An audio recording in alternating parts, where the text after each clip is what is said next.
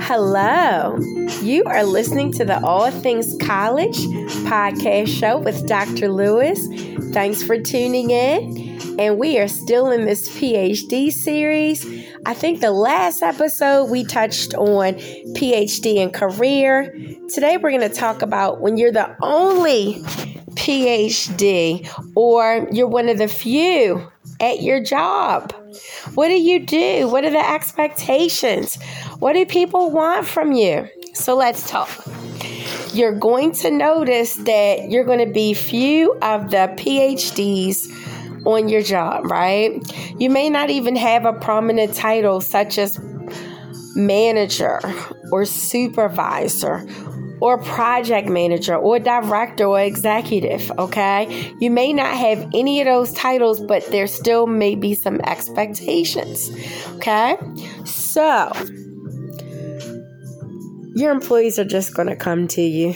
Your coworkers, they're going to come to you and share because you're the doctor in the group and people are going to come to you and share. But be very careful that you do more listening than talking. It's just natural. People are going to come to you because they figure, "Oh wow, yeah, she's not the supervisor, he's not the supervisor." but they do have a doctor title. I just want to share a little bit with them. And people will do that. And your job is just to listen, right? Be a listening ear, right? And if you're not in that role of supervisor management, I would just be very careful about talking and, and providing a response, but just do more listening. Okay. Um, it sometimes will be expected um, by your team that you do a little bit more. Okay. Um, as a PhD, it's an unwritten rule, but people do expect more. There are certain things that will be expected of you that will not be expected of others because you have that doctor title. Even though you may have gotten the doctor title for yourself, it still screams leadership. It still screams um, doing a little bit more, going above and beyond. Unfortunately, it does. It comes with that, right?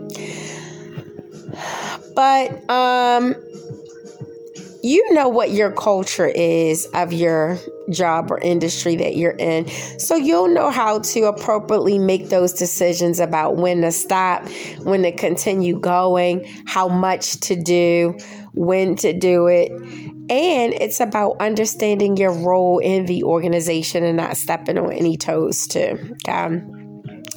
You can still have your title and be Dr. So and so but understand your role and your position and play it really well. Be the best at what you're called to do. Now, if you do want to do other roles, you can make that known. Um, you know, people may want to do other roles depending on where they are in their career or in the organization. They may feel the need to want to go up a step. Is nothing wrong with that. If that's something that you um, really have in your heart to do, go for it, right? But I do want to let you know there is an unwritten expectation that um, you will do more, that you will be a leader in your own right.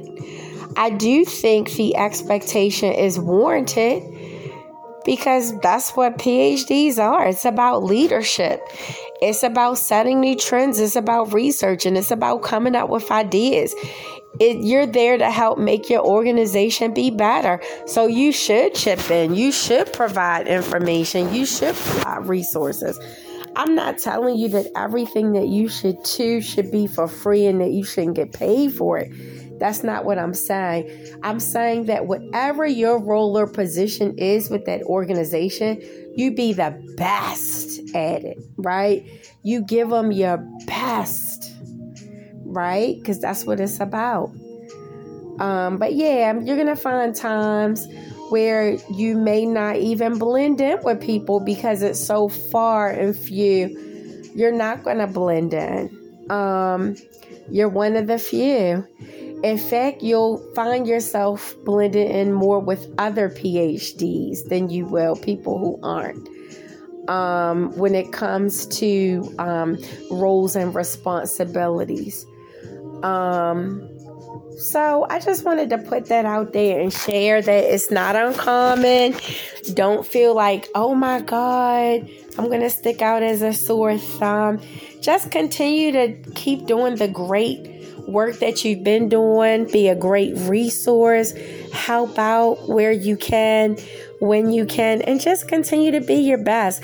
Don't put extra unnecessary pressure on yourself. Just keep being you, right? Even though you are the doctor, people do see you differently. Just be your best. And as long as you're being your best, who can really get mad at that? This is Dr. Lewis signing off. Okay? Keep being your best. Take care and God bless. All right? Peace. Have a great one.